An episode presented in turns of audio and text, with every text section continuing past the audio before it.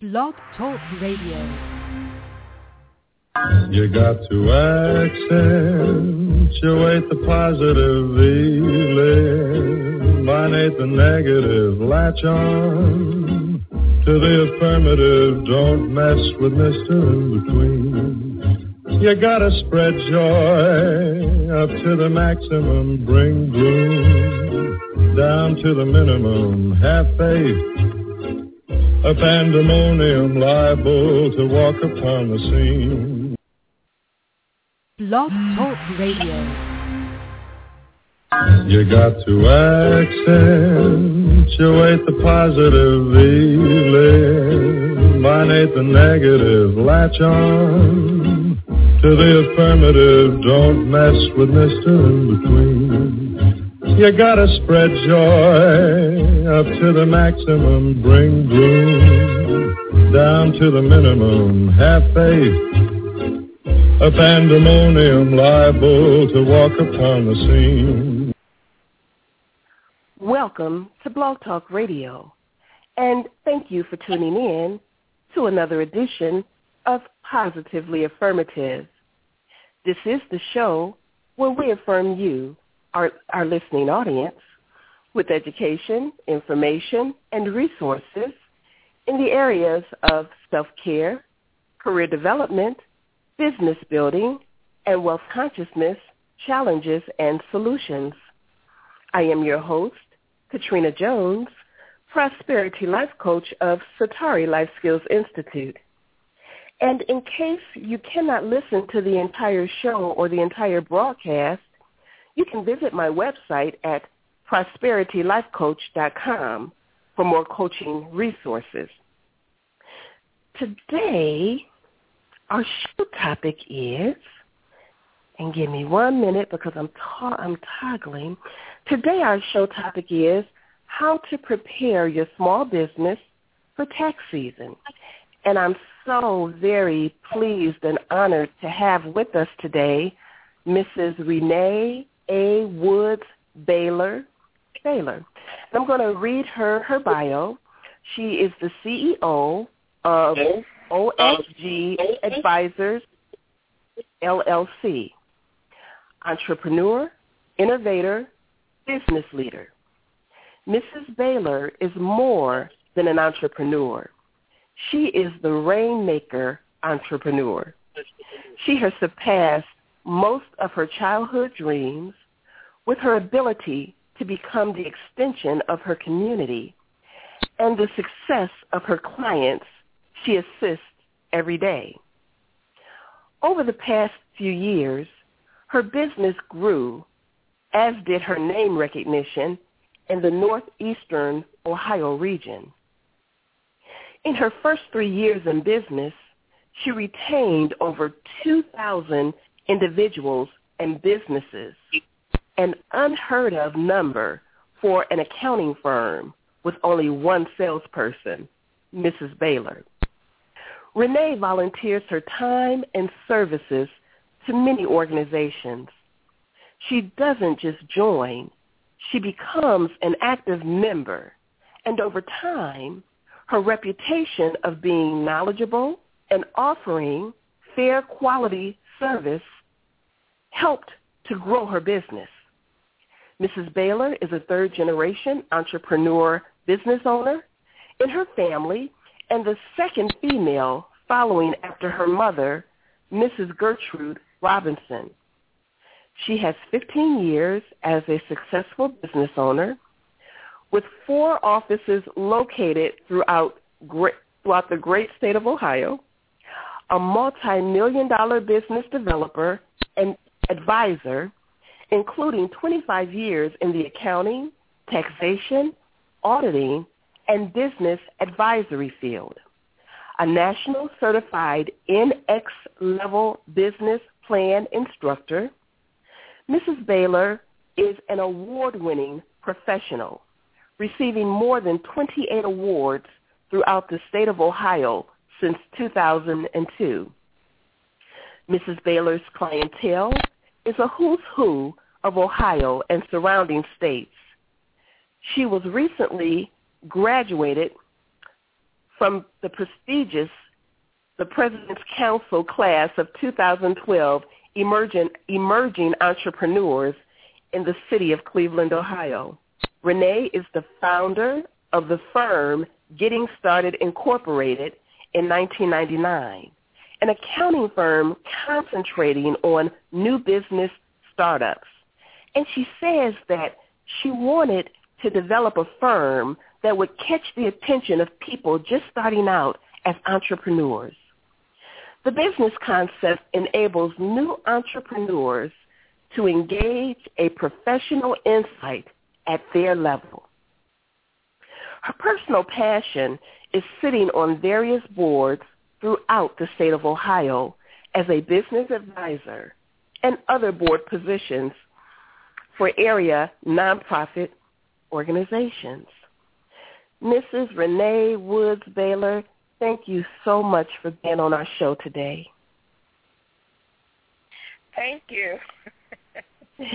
you are welcome and you are welcome. I, I'm so excited to have you here today. You know, just listening to the wealth of experience that you have I have my pencil and paper out, and I hope that our guest does also, because I just know that we're going to be filled with great information to help us to prepare um, for not only this season, but for every, you know, throughout the year, just prepare for the tax season.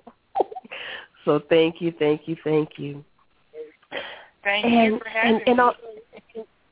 You, you're welcome. And although I've read that um, bio, I want to ask you to tell us what what inspired your passion for financial advising, uh, planning, and helping others.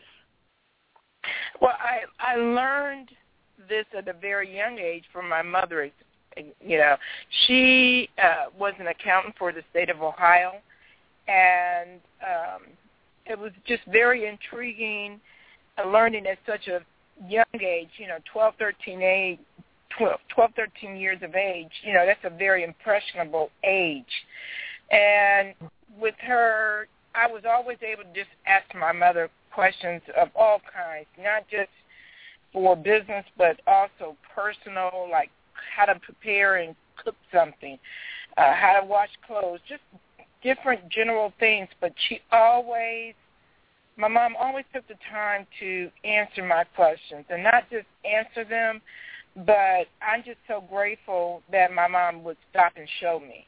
I, I think that's so important um, that she paid attention to me to take the time to show me and not just tell me and give me an answer. So, so my passion wow. really grew up out of that.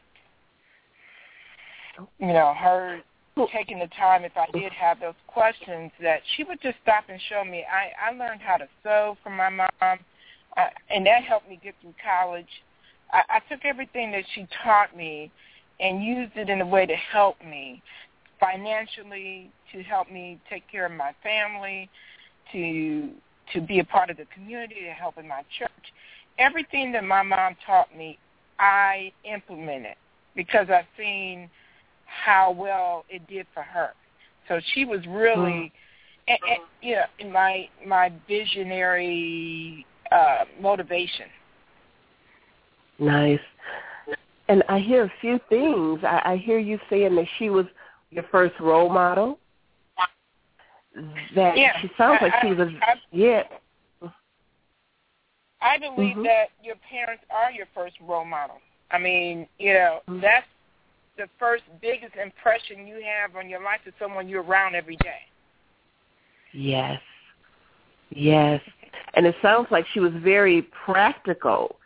And uh, and then I hear you saying that you took the, the the knowledge and the information that she gave you and you applied it to your life.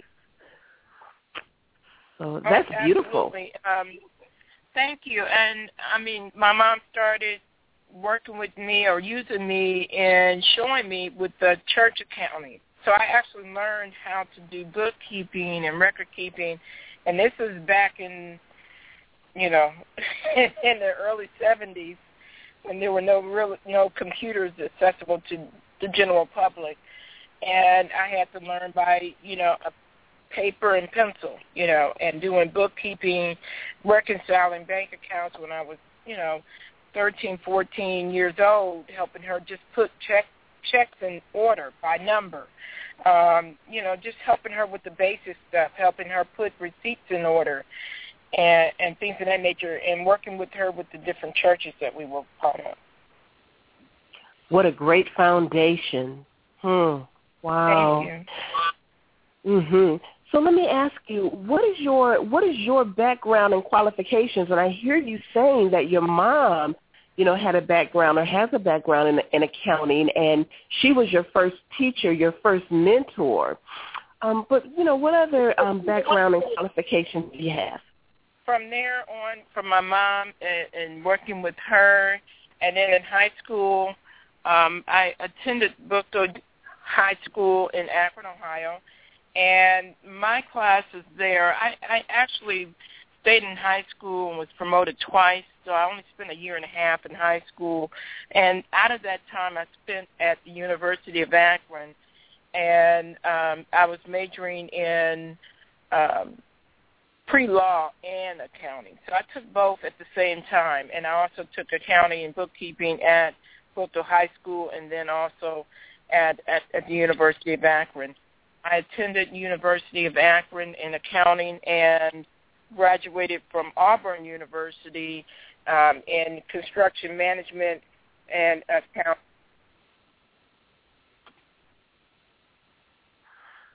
Wow. Okay. So that's that's my Can formal education. I think that mm-hmm. uh, the majority of my education and knowledge came from, you know, growing up in my mom and my dad's businesses, mm. and just you know getting that dinner table education.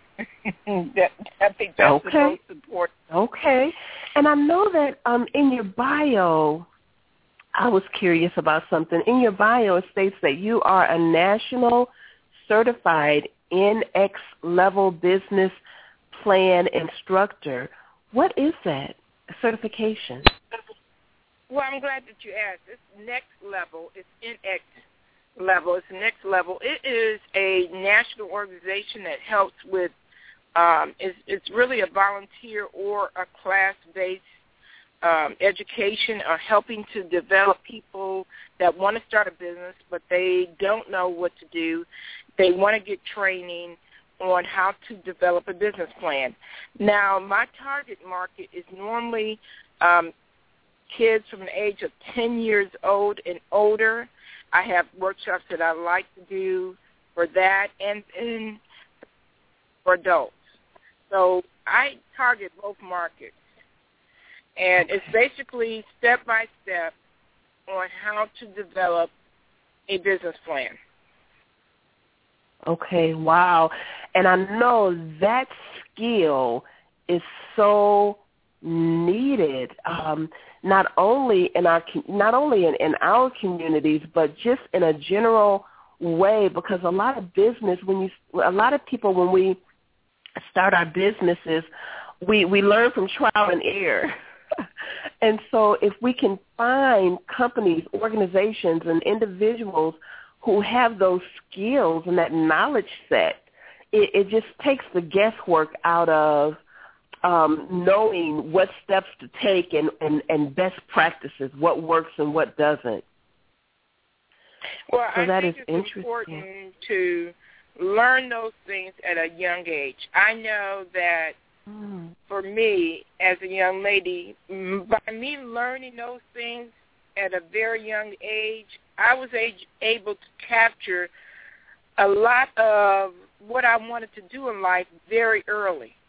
And I was able to navigate myself a lot better knowing what I wanted because of the things I learned when I was younger, you know. And I, I think that's important. That's why I said I started teaching about business plans at the age of 10 because, I mean, they're smart enough. You don't have to be a rocket scientist. You just have to be in a position to want to learn. Yeah. That's the only requirement. you know, that's my Wow. only requirement is the, is the is someone that has a passion or a desire to want to learn something and, and want to have a direction in their life that they can carve out themselves and have a better understanding on how to do that, when to do that. Okay. All right. Now, tell us, tell us. I, I met you a few years ago, and you were actually uh, one of the facilitators for uh, the Black uh, Business uh, MBA organization in the Cleveland area. It may have been Cleveland, Akron area, but they uh, put on a series of workshops for startup organizations, startup businesses to to help us to to learn the various steps that we needed to know uh, to get our businesses off the ground and, and, and to have a solid foundation. You were one of the speakers, and, and when you were speaking about finances, I remember you told a story. You told us a story about when you started your own company and, and how you you kept it to you know you, you kept it to yourself until you were established. I, that was such a powerful story, and I'd like you to share that with us and and let us know what the significance of that was, you know, for you. You know that's that I, that is one of my favorite stories to tell, as a matter of fact, and because so many times as entrepreneurs or a person that want to start a business, we are so quick to want to tell everybody about what we want to do because we, you know, you think you have a great idea, you know it's going to work, you kind of planned it out in your mind. It hasn't yet reached the paper level, but you're so excited about it that you kind of get ahead of yourself and you want to share it with everybody. And sometimes everybody can't handle your good news.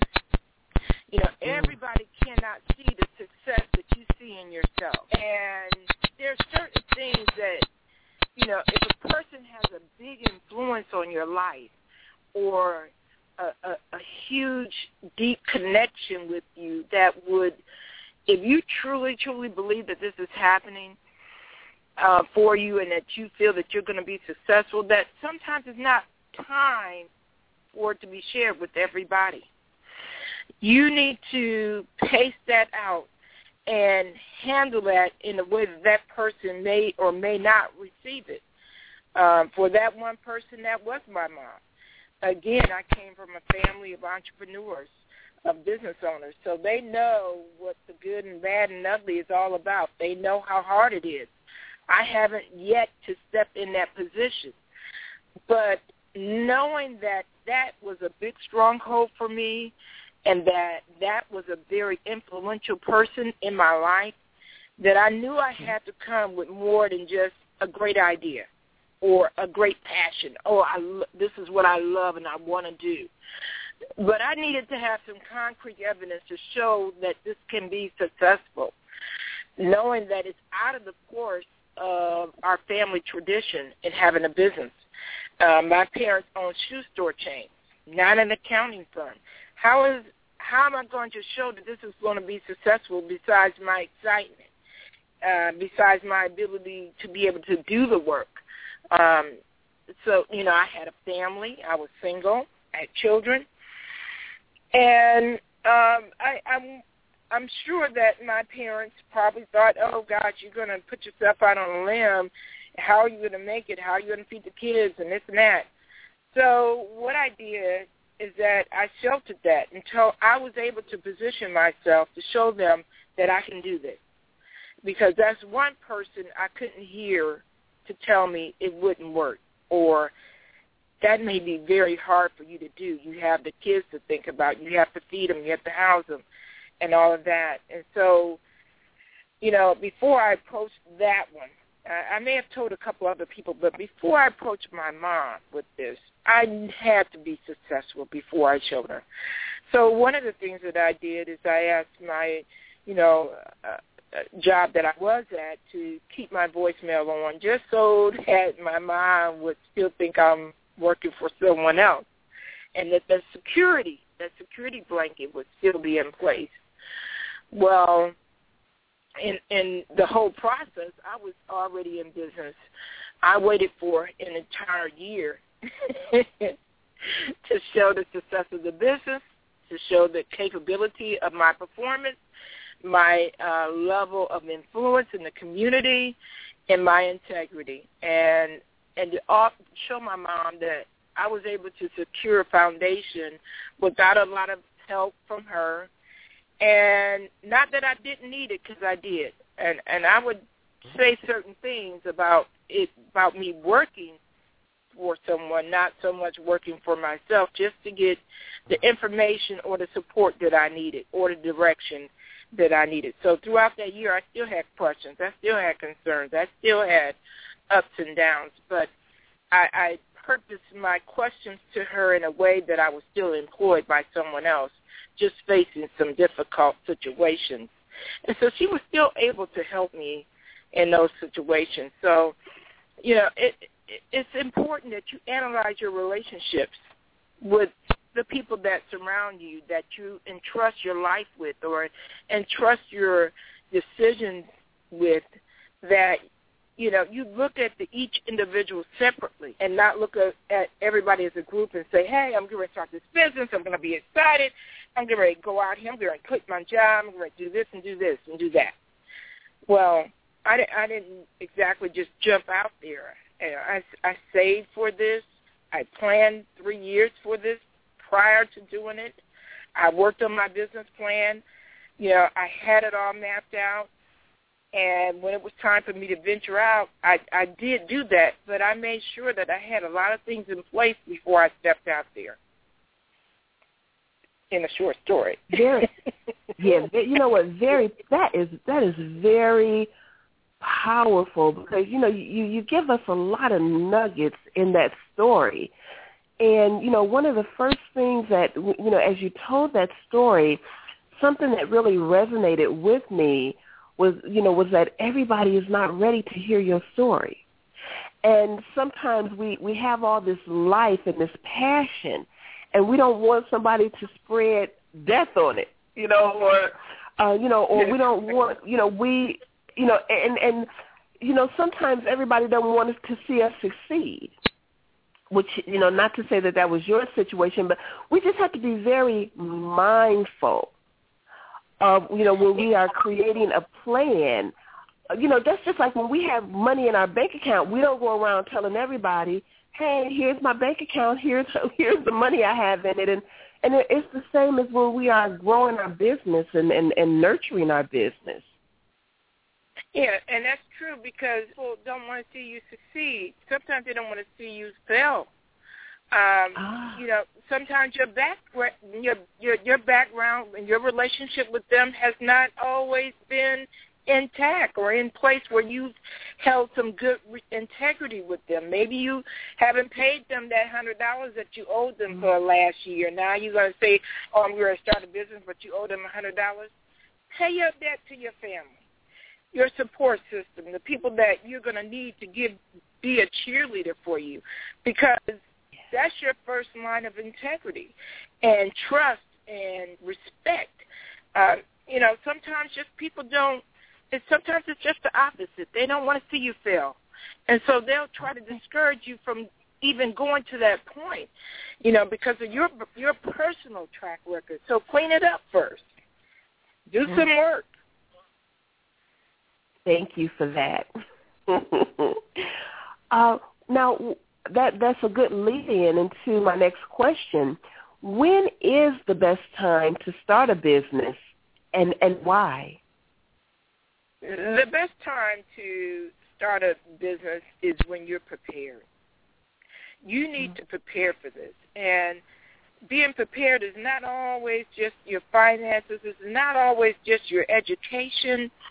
But it's all the different facets to really analyze and look at what you have before you. You got to look at it's, it's not a cookie cutter situation. It never is. Mm-hmm. Just because a good friend of yours, a college buddy, started their business, eh, you know, oh, it's time for me to branch out. It may not be. You may not be financially in the position to do it. Your family may not be ready for that. You may have just gotten married. It, it, it, this may be something new that maybe your husband or your spouse or your wife or your mate has no idea that you wanted to do. So I think it's important that uh, the best time to start is when you've done your homework. And I'm not talking about surface homework, but real homework. Analyze your relationship with your cheerleaders. That's your family. See if they're ready. You know, because that's important, especially if you're married or if you're a single parent and you have children. Are they ready to make sacrifices for your dream? Because it's your dream, it's not theirs. So you mm-hmm. have to see that Okay, and then how do you develop them to get them there? Because you're going to need them. Um, nobody can go out there and do all this and be in business and be successful all by yourself. It, it takes yeah. That community. So, you know, you have to look at that for yourself and see – you know, am I ready? That's a question you have to constantly ask yourself and then start developing that business plan. And it will tell you. When you get finished with it, it's going to tell you it's time to start now, it's time to start in six months, or I'm not ready, or you know what, I can't do this at all. I need to keep my job or go in a hmm. different direction. You know, your business should, plan should tell you what you can and cannot do or what you may be capable of doing right now or later.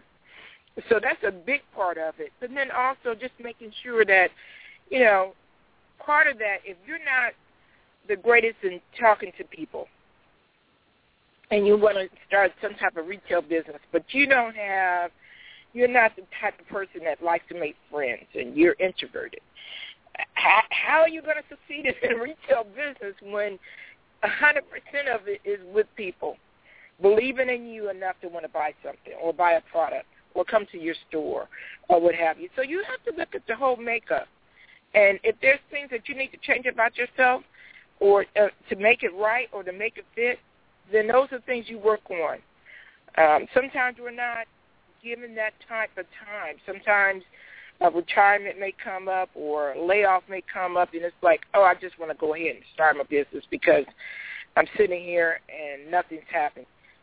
Even in that short period of time, take the time to analyze yourself and, and make sure that you're not setting yourself up for failure or mm-hmm. setting yourself up to disappoint yourself. Hmm. Yeah, I, I, I like that because what I'm mm-hmm. hearing um, is the importance of having a plan, a business plan, a solid business plan or in writing. I'm hearing, and this is something that I don't hear people talk about much, so I, I appreciate you talking about it, making sure that your community or your support is in place and that they're on board with your with That's your right. goals and with with your plan. That that that is huge. You know that is huge. Um, yeah. So sometimes I, you're going to need uh-huh. those shoulders to cry on. You know, and mm-hmm. if they understand travel, if they understand your journey, you know, and the sacrifices that you made, that shoulder will be the softest shoulder you can lay your head on because they'll be a great support to you. They'll encourage you. Remember when they'll remind you of the things you shared with them when you were excited. They'll remind you of the things that you had wrote down in your business plan, what you were going to do, what your break even was going to be, what your your um challenges were going to be, but how you were going to overcome them because you have yeah. built up that relationship with them that they under those are things they won't forget. You will because you're working in your business. Okay?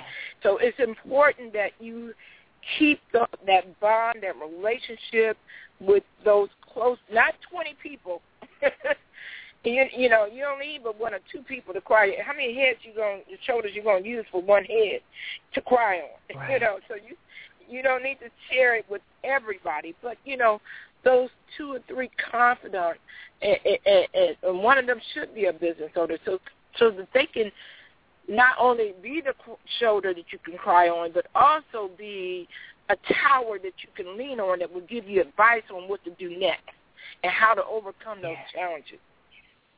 Huh. I like that. I like that.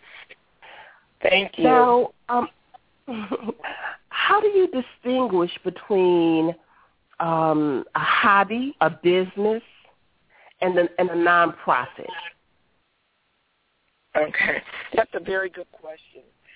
And a, a lot of people want to look at a business, and sometimes it turns out to be a hobby.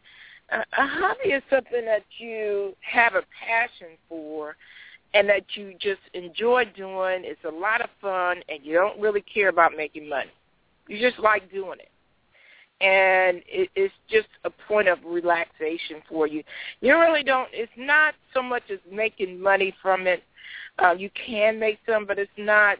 You know, I don't want to be a million dollar producer. I don't want to hit my goal of producing twenty thousand dollars a month or thirty thousand dollars a month. But more or less, this is something I like to do. It's fun. I like to give it away if if people like it and they can't afford to get it then I'll give it away to them. They can have it.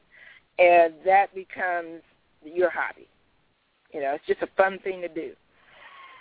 A nonprofit is something that care about it. You're passionate about it again, but then you also care about making an impact in changing someone's lives or their lifestyle or educating them in some kind of way or supporting them through different situations, but it's a way for you to give back. You want to give to help people. It's not about money. It's not about trying to make a profit for yourself, but it's more of you wanting to help other people. In a business, you can incorporate all of that. But at the end of the day, you want to make money.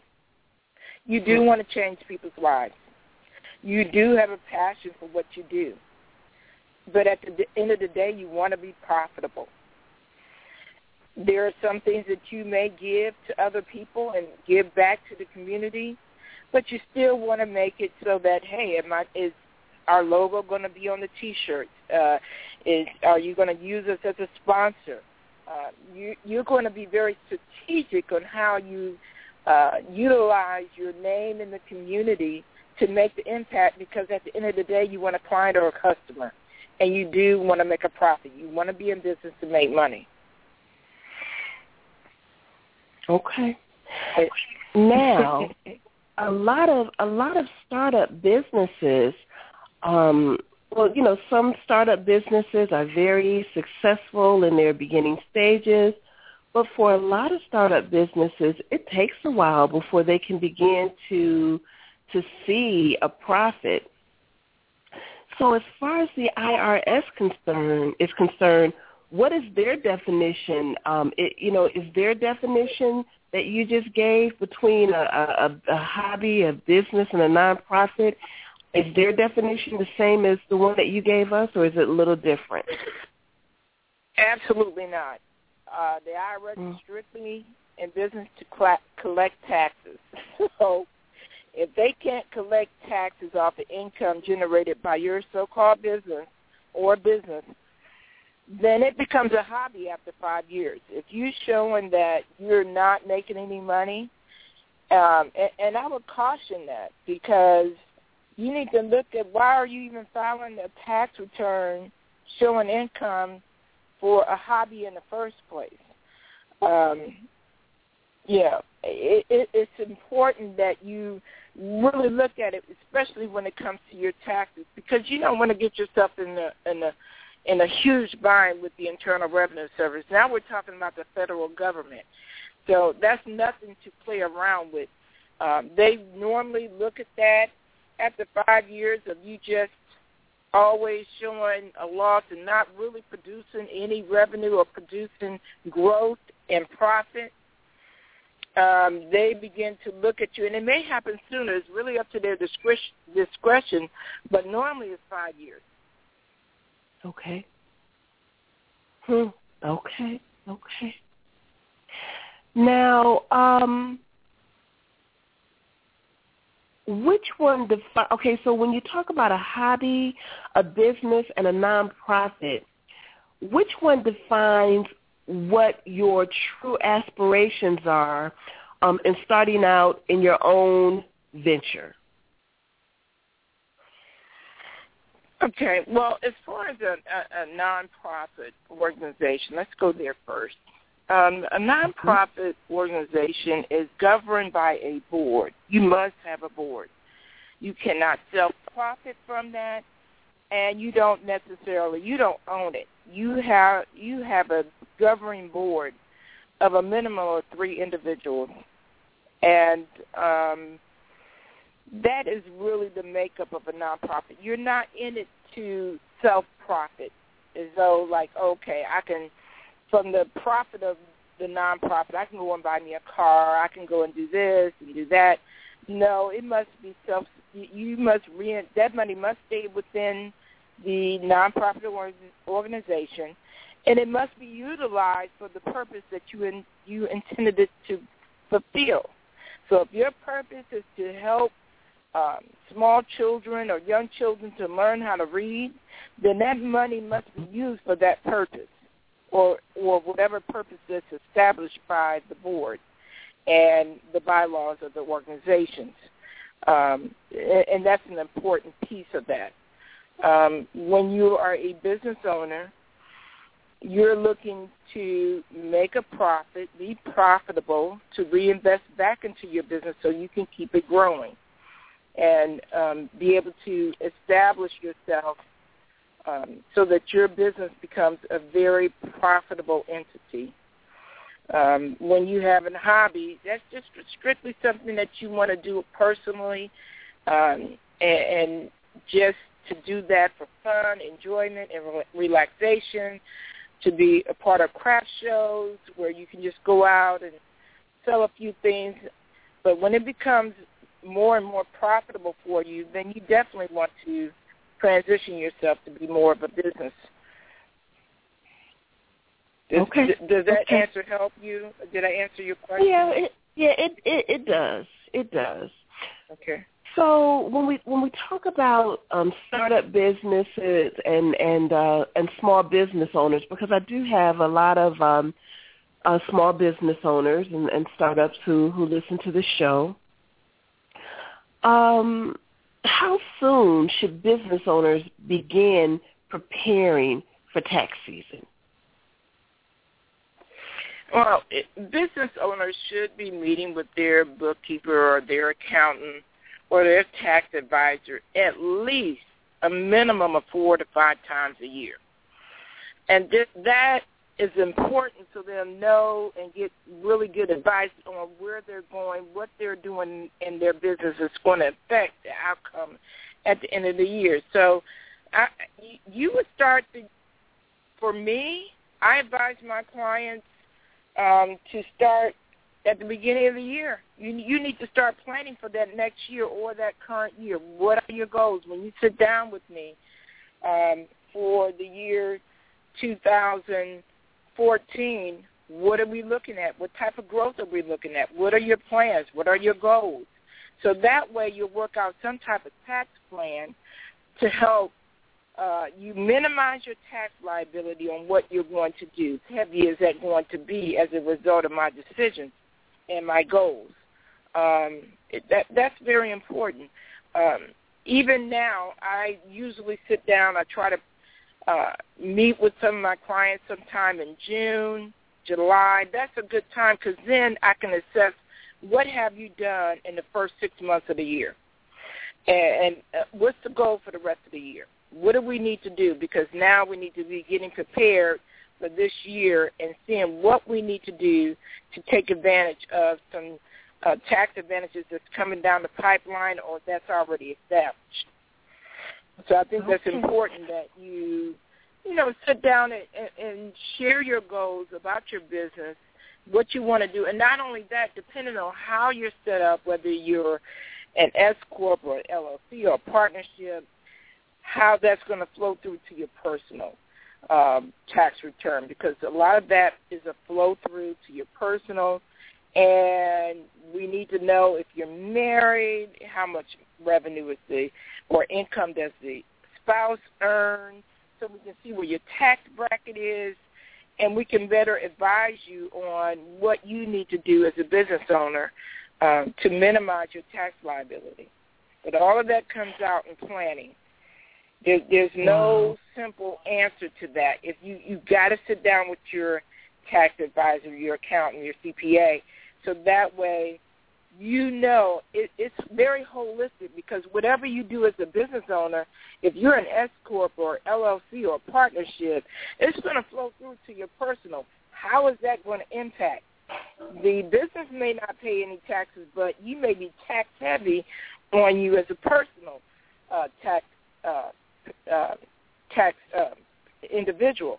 So you need you definitely need to look at that and bring the whole thing, uh, whether or not you and your wife or you and your husband file separately or do you file jointly. That makes a big, big impact on your taxes. So that's important. If you're going through a divorce or you're separated, you know, there's a lot of personal things that you do in your personal life that affects you on your tax side. And a lot of people don't sit down with their tax advisor and then things fall out at the end of the year. Well, after 1231, there's nothing of anything that I can do after that. You know, we starting all over then. mm. And you don't want to get down to December trying to figure out what you need to do for the entire year 2013. Uh, if you haven't, and you're a business owner now, and you haven't seen your tax advisor and it is now the end of October going into the 1st of November, you need to get in there as quickly as possible. Again, in December, and you look at November, December, we have very few working weeks left in the year. All these holidays yeah. are coming up, you know, and you haven't sat down with them. You need to come up with a plan. What are your goals for 2014, but also what have you done in 2013 that may impact your tax return. It's very important. Wow. Hmm. I'm not trying to you know, I, but no, but I'm I'm it, still stuck that's at a realistic I, view. yeah, and I remember, you know, I remember when you did the workshop, you said, I remember you saying that you need, you know, if you are a business owner, you should be meeting with your, you should be having some kind of contact with your advisor at least four times a year. I remember you saying that.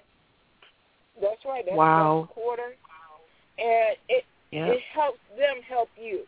Because the more I know about what you're doing and how you're doing, I'll know how to better advise you on what to do. Hey, let's not put all let's not put that there. Let's set, let's set up a SEP, um, uh, you know, self-employed, eh, you know, eh, investment opportunities for your health savings account or a 401, something so that way we can help you um, better utilize your dollars for your business and better invest back into your company so that you'll stay on course.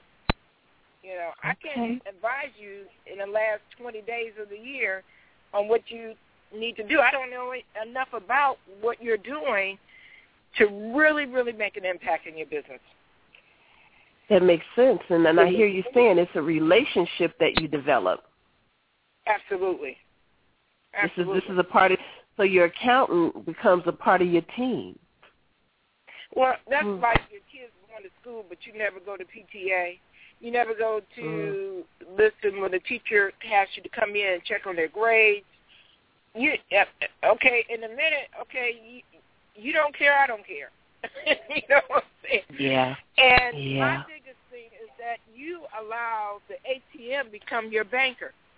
There's absolutely no way, no way any business owner should be in business and your best contact to the bank is your ATM. You should never mm. use an ATM machine. Never. Your banker should know who your kids' names are. They should know what they look like. If I walk in the bank or my husband walked in the bank, they know us, and not just one person, but everybody there. Because I don't do when I need a loan or if there's a situation that arises or comes up, I can't ask the ATM for that. I can't yes, talk or meet yes. the ATM. I can only meet and talk with my banker. And when I have an emergency, I want to be able to call hey, Karen, I need your help right now. I need you to help me. Mm-hmm. Oh, no problem, Renea. I'll take care of it.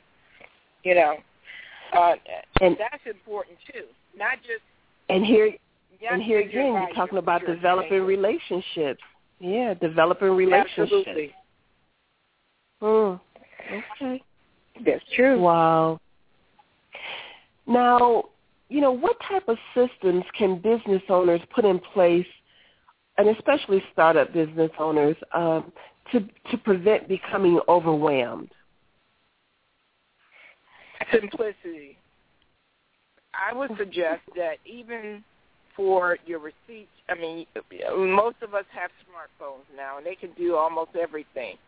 And um, being able to even take a photo of your receipts as you accumulate them and use certain um, apps that will help you manage those, um, like a Lemon Wallet is one of the ones I use, and there's so many others that's out there that even if you took envelopes and put down on one envelope the month of October 2013 and everything you did, you just put in that envelope.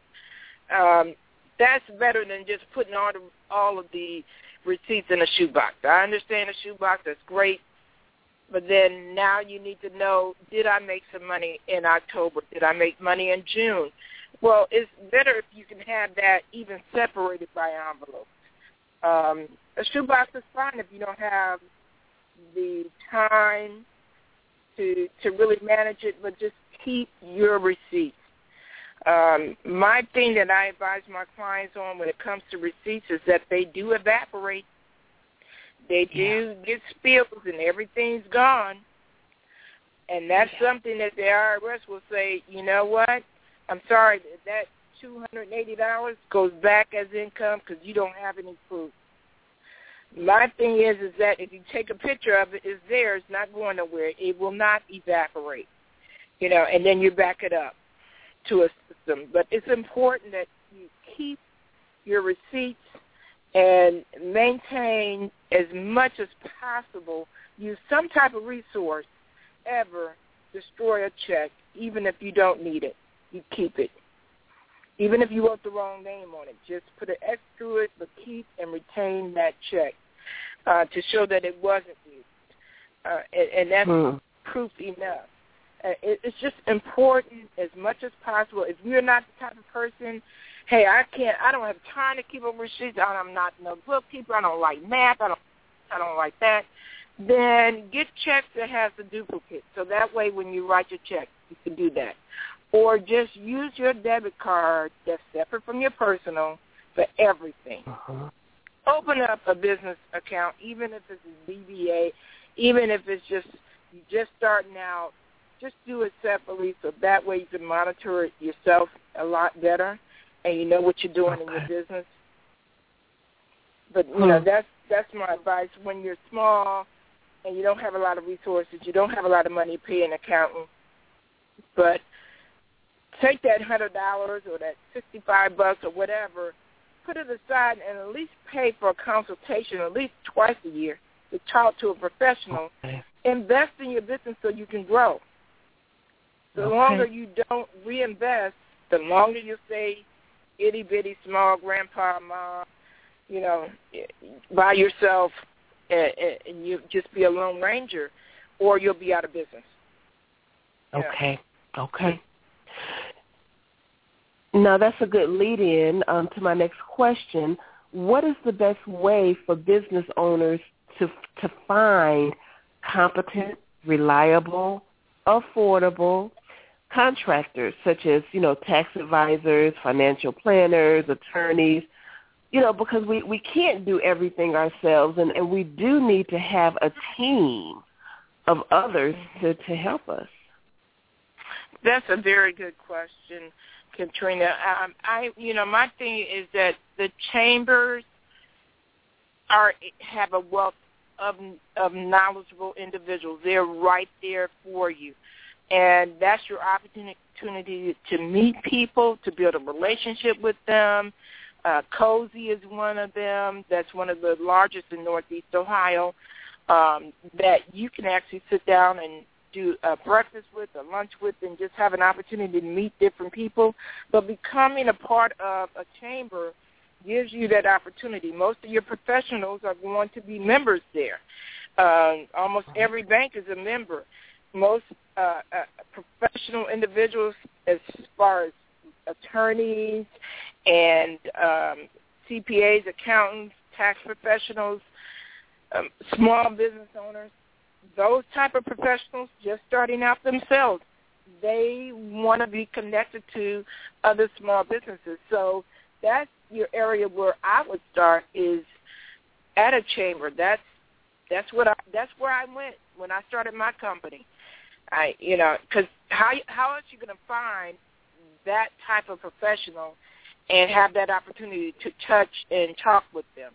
To me, is is a great resource for you to start that, and then different associations and memberships to different uh, networking groups. Those are good to build a relationship, find out what other professionals are doing and who they are and what type of services they provide. Those are the two major ones that I feel that is not a waste of time and can make a big impact for you and your business. And and I appreciate, I really appreciate that advice because um, I have recently relocated to South Florida, and I, you know, had to immerse myself into the community. And one of the things that I did was invested in joining the Chamber of Commerce. But not only have I joined, I'm, be, I'm becoming an active member because that's the only way that I'm going to begin to meet people, develop relationships with people, is to is to get involved. That's right. So that that you know, is a great important. piece of advice. Uh, mm. if you, you know, like you said in my bio, um, I become a part of it. Um, they always need volunteers. Well, that volunteer portion is for you, so you can be have an opportunity for people to get to know who you are and what you do, and what you have to offer. Um, just sometimes just being opening up the door for everybody to come through. You know, I'll do registration. Um, it didn't matter. I yeah. want to be at the front gate of where people can be engaged. So if you need me to do registration, I love registration booths because where are you going to get name, phone number, and address from that booth? Yes. you know yes. That's your first point of contact, and I love volunteer golf outing. If I see certain events and they need, I'm first asking, hey, you need me to either sell tickets or do you need me to do registration? I love registration. Um, you have to position yourself to be a friend, to be a mentor or to assist and volunteer in certain organizations, in church, whatever. So that way you can meet more and more people. It's all about meeting people, meeting people, meeting people, and building relationships.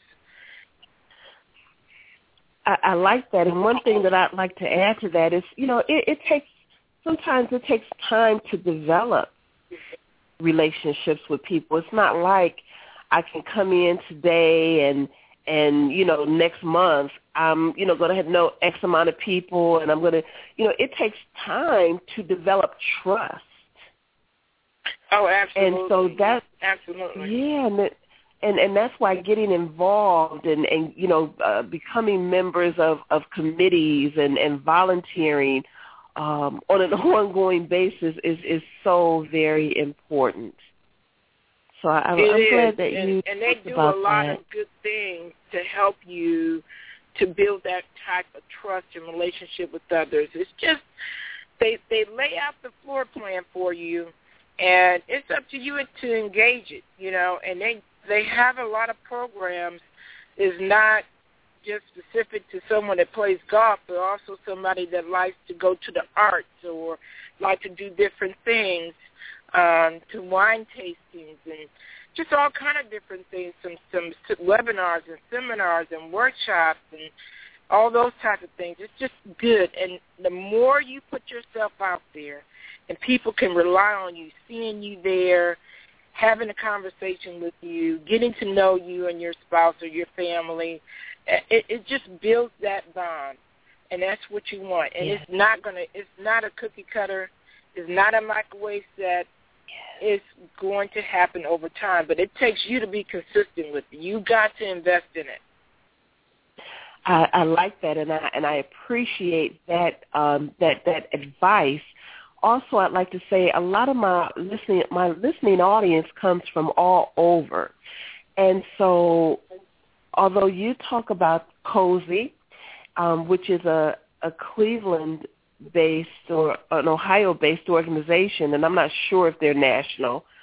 Uh, not really sure, but chambers of commerce are in every city in the United States. That's right. and even That's if right. and if people and if people are listening in, in other countries, you know, there it may not be called chamber of commerce, but in every community there is some type of entity set up to work with small businesses and to help small businesses grow. Mhm. That's correct.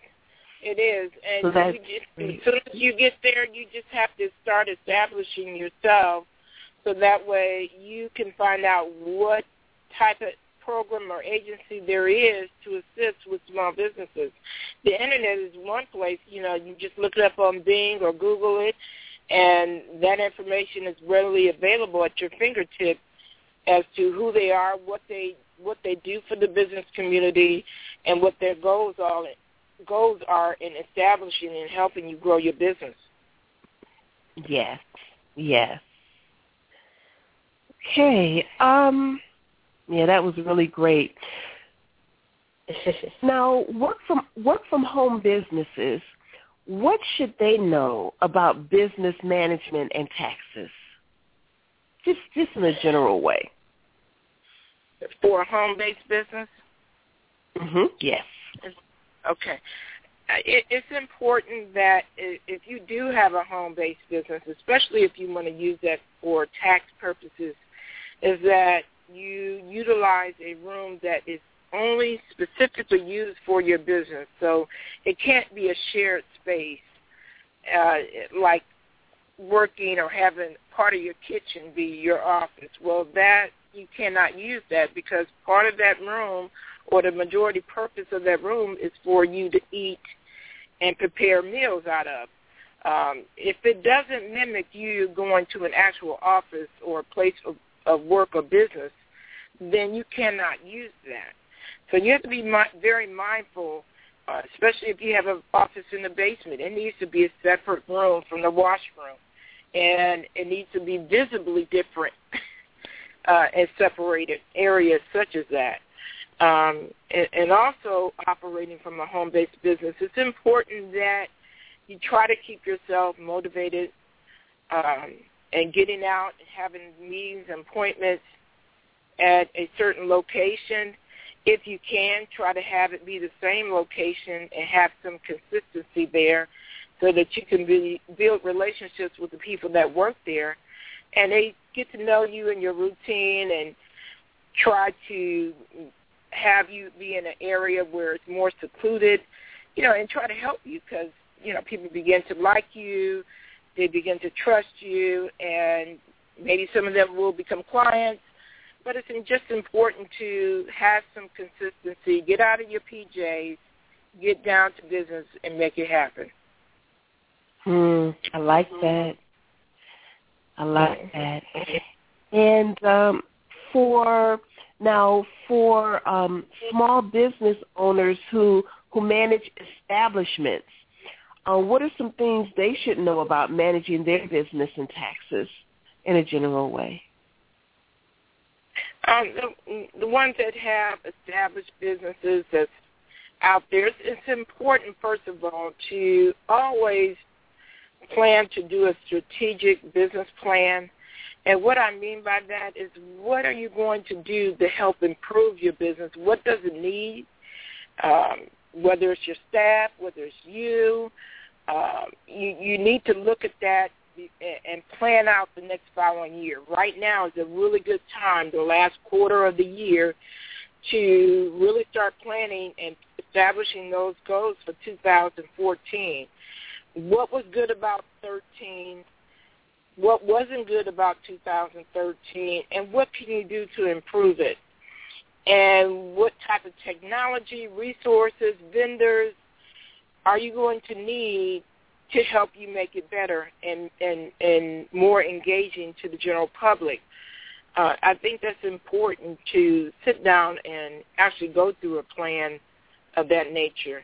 And then for tax purposes, hopefully they have sat down with their tax advisor and went over some of their goals by now since it's October and going into November. But if you haven't, I would really stress to you to set up an appointment with your advisor as soon as possible, uh, just so that we, they can take a look at what you've done for uh, the last 10 months of the year uh, to see if there's any changes that we need to do before 1231. That is your deadline, so you definitely need to be aware of that um, and, and staying on top of those tax obligations uh, that you may encounter depending on the type of establishment you are. Um, I think it's also important that you look at your business relationships and your community relationships what has been helpful for you and what hasn't been, and to reestablish those things. Um, hopefully you're on some type of board. If not, those are things that you people want to see you involved in the community. Do you care? Are you showing that you care? I think that's a big, big thing for uh, established or home-based businesses to do is to show the community that you're servicing that you do care about what's going on in the community by giving back, either by your time or other financial resources. Okay, I like that. I like that. And for small for small nonprofit organizations, uh, what should they know about managing their organization uh, organization and, and taxes? Well, a lot of that's going to be based on their budget, you know, and, and staying on task and reviewing that budget, and hopefully they're looking at that budget as often as possible with their board. Um, doing a questionnaire now that we're at the end of the year practically, uh, doing a questionnaire about to the board to find out how they see the organization as it is now and what can they do to make it better? What type of improvements can we have? What type of um, grants do we need to seek out? Um, and what are the successful stories for the, the year 2013? And what were some of the failures, if any, um, or things that just didn't happen quite the way they wanted it to? Um, this is a good time to assess where you are and where you're going to go. Um, to look at the type of grants you solicited, which ones did you win, which ones did you lose, and if you did, go back and find out why you didn't receive it, um, so that that way you can look at how do you need to approach it next year. Um, just because you didn't get it, it may have been some reasons why you haven't, and it's good to just know why, because maybe that's another area of improvement. But really looking at because you're servicing the community, it's important that you look at how you can better serve the community, and then look at what does was that impactful? Did you make a difference in the community, like you planned out to do? And if not, mm-hmm. why not? Um, were you effective in, in your mission and your goals? Uh, a, a nonprofit is a, a huge plan because you're you're there intimately involved in the community. Uh, you, your your goal and mission is to make changes that are to for the betterment of others. So it's important that you assess that and see how well that your your impact is making in the community, and if not, how are you going to make it better? And make sure that you're looking at your board, see if they're tired, are, are they truly engaged in it? You know, I'm not interested anymore. But just really assess where they are. And if you mm-hmm. need fresh people on the board, get them on there. because at the end of the day, it's important that your mission is still being carried out. Hmm. Okay. All right. Good good information. I tell you, I am taking notes. taking notes. Um, how important is establishing boundaries? To, and you talked a little bit to this, but how important is establishing boundaries to separate personal from business, uh, whether it's finances, time, supplies, relationships? Can you, can you speak to that? Um, yes, I can. Thank you. Um, it's important that you establish those boundaries. Um, and, and I would say even for accounting purposes, um, do you really want when we have to pull a bank statement, or if the IRS needs to pull a bank statement, or any other agency that needs to pull your bank statements, do you really want them to see what you've done personally? Them to see where you're what you're purchasing, whether it's X-rated movies or whatever. I don't need to know all that, and neither does a whole lot of other people. So it's important that you know, and even going to McDonald's and saying, "Oh, you spent two dollars and eighty five cents, and you're going to tell me you had a business meeting? Eh, what? Yeah, what? Who was there? like, that's one meal. like, but you know, you use your debit card for for that, and and you know, just things like that. It, you you should keep it separately, so that way you're not commingling, and especially if you're incorporated. Uh, the purpose of being incorporated is to separate. But if you can't show that you have been uh, operating in a separate manner, then that whole limited liability is gone. That you're you're no longer under the corporate veil that covers you from those type of liabilities that may incur on the business side. It's like, well, the client will say, hey, you didn't ever give me an indication you were incorporated, and the and the judge may ask for proof, and you you don't even have it to show. You you're trying to pull it together if you can. Um, but it's important that you know just for the sake of privacy. Number one, that you keep it separate. Number two, for the corporate veil not to be removed from you, you should keep it separately. It's a legal mm-hmm. action that you should keep that as a separate other than from your personal. Um, and, and for accounting and, and, and tax purposes, you should keep that uh, separate. How are you going to know if you're paying your your home electric bill and your office electric bill? How you to know you really made a profit? You don't know because you've been able to just you're just paying bills out of you using it as your personal purse, your personal bank account, instead of using it like any other business entity. So it's important because you don't want to be challenged in that area. You don't want to um, open yourself up to uh, your personal lifestyle, whatever that may be. is really none of my business. I don't want to see it as another individual outside of what you do. And a lot of times people may do that and then, oh, I don't want to, they'll, you know, I, I can't show this, uh, these things and they want to highlight these things out. Well, I have to take that and put it as a distribution or something towards you personally. I, I can't take it as a business expense because it wasn't business. Can't write it off because it wasn't business. But then that's there in black and white. Um, I just yeah. you just should keep it, even if you're small, just starting out. It's just so important to get a separate bank account and to operate. You don't have to be incorporated to do it.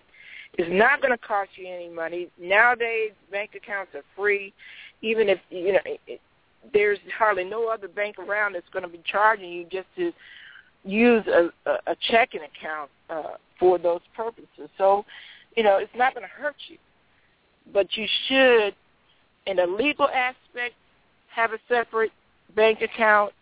In a personal and in a business aspect, you should have a separate bank account so you can operate your business more, business more effectively. and efficiently. Okay. Okay. Okay. And and you spoke a little bit to this, but I want to ask you, how closely should my legal advisor and my financial advisor or tax advisor uh, work together, and why?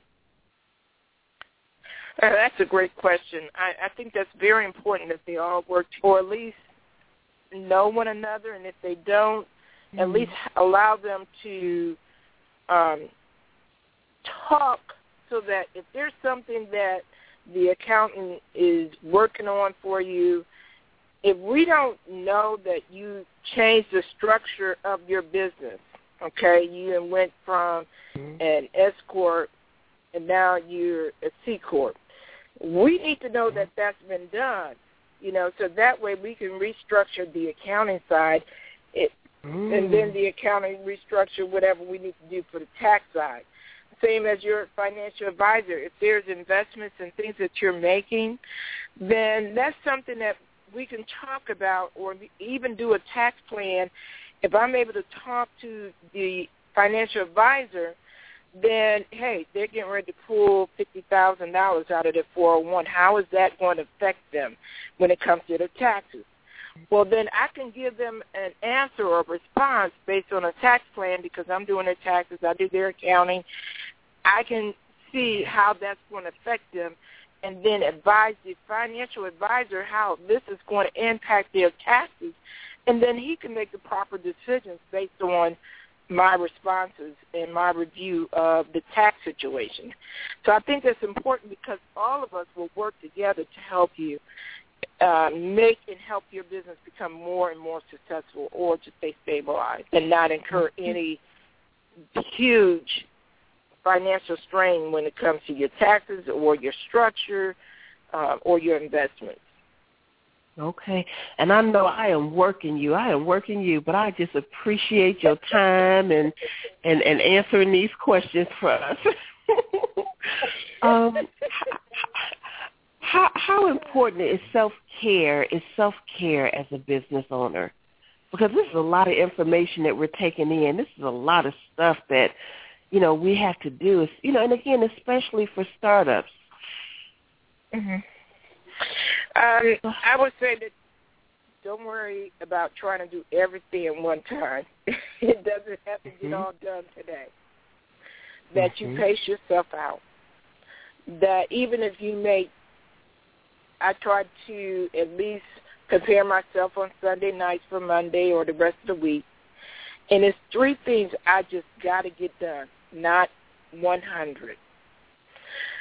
You know, don't overload yourself you may have a two, you know, fifty things to do, but realistically, you can really only get three of them done because you have to account for people walking in, you account for phone calls, lunches that may go over, um, someone might not show up for a meeting, all of that, and it kind of changes the course of your day. Or a child may get sick, or someone may need to go to the hospital, or somebody calls off.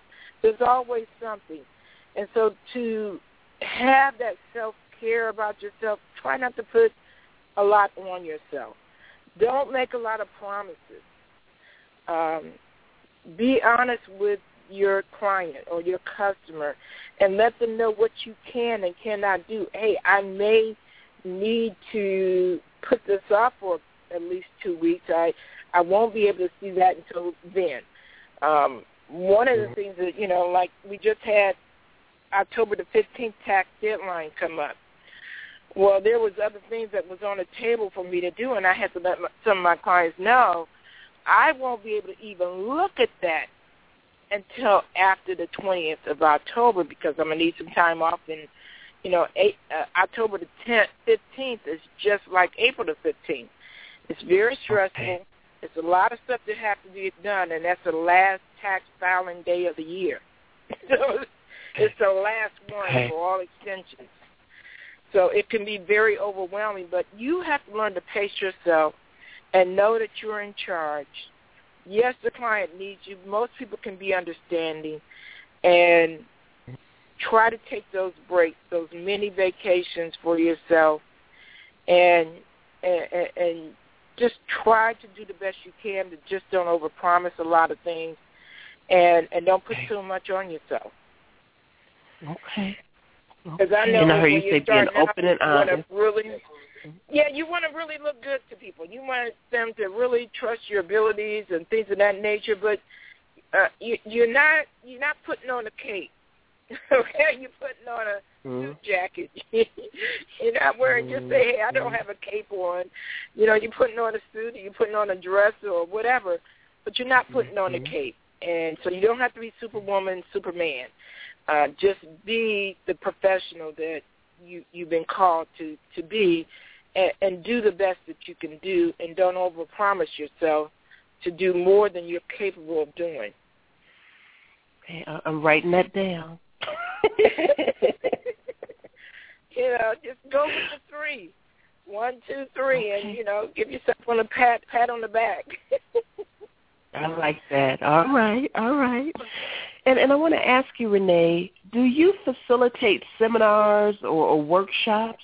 Um, and and if you do, if you do, are they strictly local at this time, or or are there, you know, webinars and teleconferences that, that we can participate in? I, I do have webinars and teleconferences. Um, right now, I'm doing a 21-day financial boot camp. It's $59, oh, wow. and what I do is within 21 Wait, it's days. 59, process, Wait, it's $59. $59. I'm not even charging a whole lot of money. Wow. um, it's really just a plan to try to help you get. I help you get a financial plan together, and what I mean by that is that you need some emergency money in place. How do I get that? I don't know how to save. I don't know how to manage my money. I, I go shopping a lot. I do this. I don't have any money to save. Well, I help people find it, make better decisions, uh, and, and we do all of that one-on-one. They can email me at rbaylor at ofgadvisorsllc.com and register with me directly, and I will help you establish a, an, an emergency fund. Okay, and we so usually try to R? tie it to a bank that helps. Pardon me? I'm I'm writing down that email account uh, email address again. R Baylor B A B as in boy A Y L O R at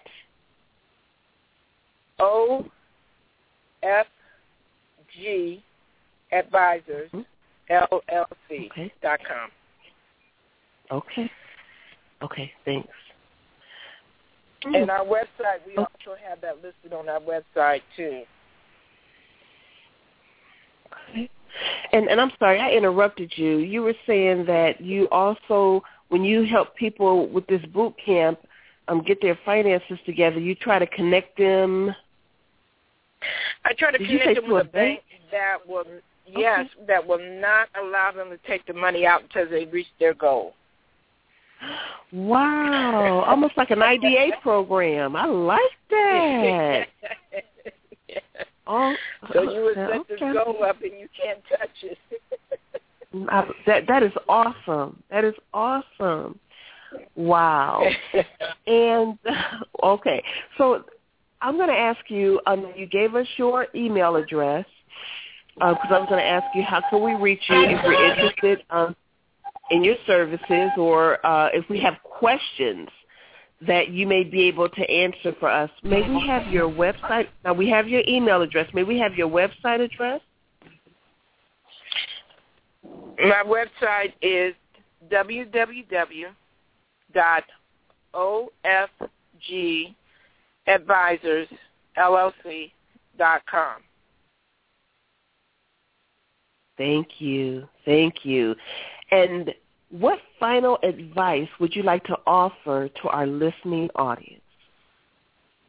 Mm. wow. That's a good question. No, you gave us you gave us so much.